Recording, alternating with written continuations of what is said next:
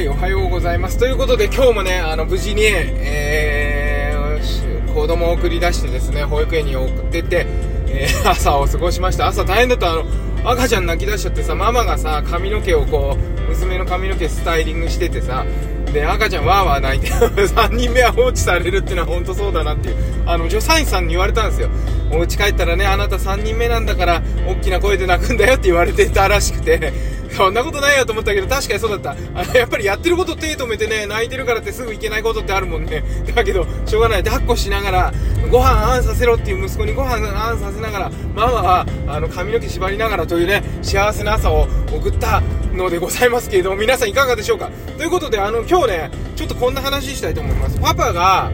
育児を手伝う。はてな。あのー、なんかね、最近あの、ツイッターで私あの、キャンピングカーの話とか、キャンプの話ばっかりしてたんだけど、あの、育児休暇取ったってことで、育児の話を結構してるとね、タイムラインに流れてくるんですよね、あの、子育てタグ貼ってる人の方が流れてくるのかな。で、結構みんななんか、あの、奥さんなのかな？わかんないんだけど、あのー、結構旦那さんの愚痴を言ってる方多いんだけど、本当かなって思っちゃうんですよね。本当にそんなに、あのー、なんか、あのー、やってくれなかったりとかすんのかなって、一番びっくりするのは、あのー、じゃあ、俺も手伝うよみたいなことを言った人に対して、手伝うってなんだよって怒るみたいな。いやー、ちょっとそれよくわかんないなと思ってて、あのなんか誰かと比べたり、あのなんか自分の理想と比較したりとかして、その、個性を見てないですよね。それって。それって子育てで言ったら一番やっちゃいけないことで、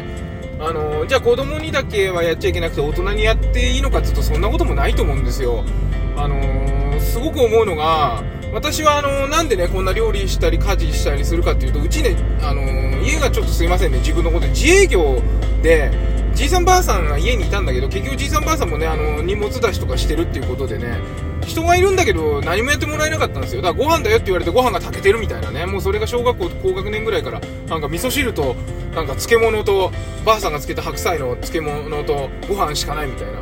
で冷蔵庫開けたら肉があったから肉で自分の食いたいもの作るとかなんかそんな感じになっててだからなんかこう自分でやるっていう風に思ってたんですよ。だけどねもうちょっと子供の時のこと考えると何にもやんなかった。お水持ってきてってばあさんに言って。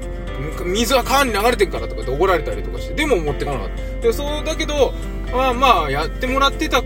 せいなのか分かんないけど本当にやれなかった時は全部自分でやるっていう習慣があってでなんかあの家事育児がもう呼吸をするようにというかねあのなて言うんだろう生活する中での、えー、一部、うん、というふうに考えられてるのでできてるっていうだけなんですよね。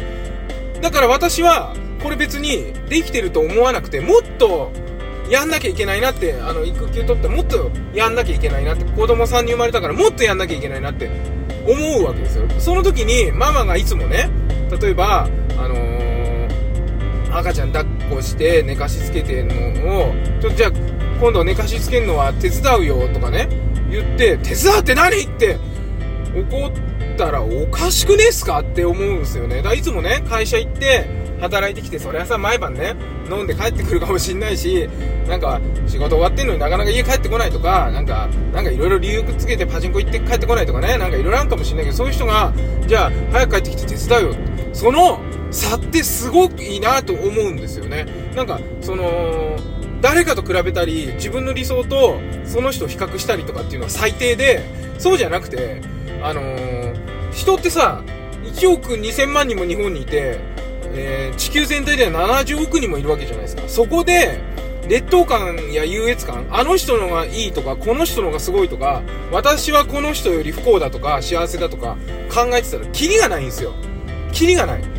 本当にキリがないですよ。だから、あのー、テストとかもそうで、クラス30人ぐらいいて、1番と30番。ね、たった1番と30番ですよ。70億人も人がいるんですよ。そこで、ああ、ガクってきたり、逆にね、また俺はすげえんだ。たった30人の中で1番になって俺はすげえんだって思うのもかわいそうだし。だから、やっぱりね、その、人と比べるっていうことが、あのー、本当にこの日本の、えー、劣化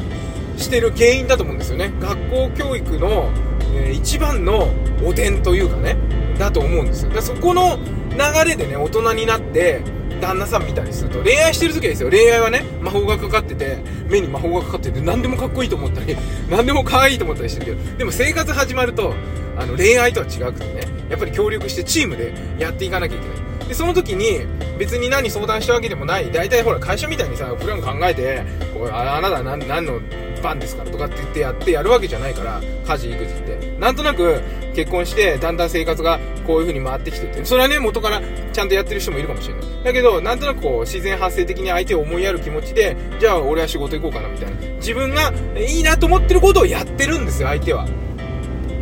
そこを忘れちゃいけないです。あのー、本当になんつうのかな変な人じゃない限りその人その人なりに自分が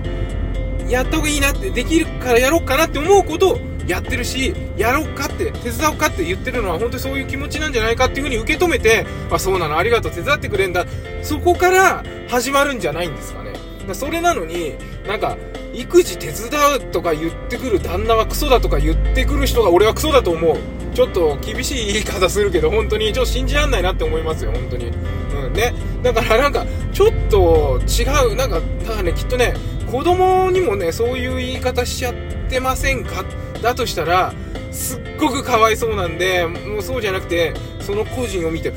うね今日だってさあの任天堂スイッチでねうちの4歳の息子が僕は保育園行かないんだって言ってゲームやってるわけですよ。でそのゲームやっててでご飯は食べないって言うんだけどだけどそのなんかきっかけあるじゃん。例えばコースが終わってさゴールした後とか。そういう時にじゃあいいよそのゲーム持ってていいからご飯食べるとこおいでっつったらご飯食べるとこ行ってくれたりとかそういうなんかこうきっかけをちょっと掴んで誘導してってうまく回ればいいじゃん。だって保育園ってさあなたが仕事してるから行ってんですよ。子供は頑張って。なんでそれなのに怒んのよって思うわけ。いいじゃん楽しい思いして行ってくれればなゲームしてご飯あんしたって。だから朝あの赤ちゃん抱っこしながらご飯をねパパパ私パパね今日ねママが、ま、あの髪の毛言ってたからさ娘の。赤ちゃんギャーギャー泣いててさすがにかわいそう。うええー、ってなってきたらさすがにかわいそうと抱っこして。パパあの太ってるからあったかいんですよ。その泣き止むの以外。で泣き止むんだけど右手で抱っこしちゃったんですよ右手で抱っこしちゃって左手でゲームやってる息子にこうご飯くれてこうやって全部食べてくれてありがとう全部食べてくれてよし行こうよって僕は行きたくないんだって言いながら上着着て行きたくないって言いながらバイバイってやってくれたんですよ。それでいいじゃないですか。それで。ダメ？いいっしょそれでなんかそういった感じでなんかこうみんなで協力してやりませんかね手伝うって言ってくれたらありがとう手伝ってって言えばいいじゃんって思っちゃうんだけど違うかな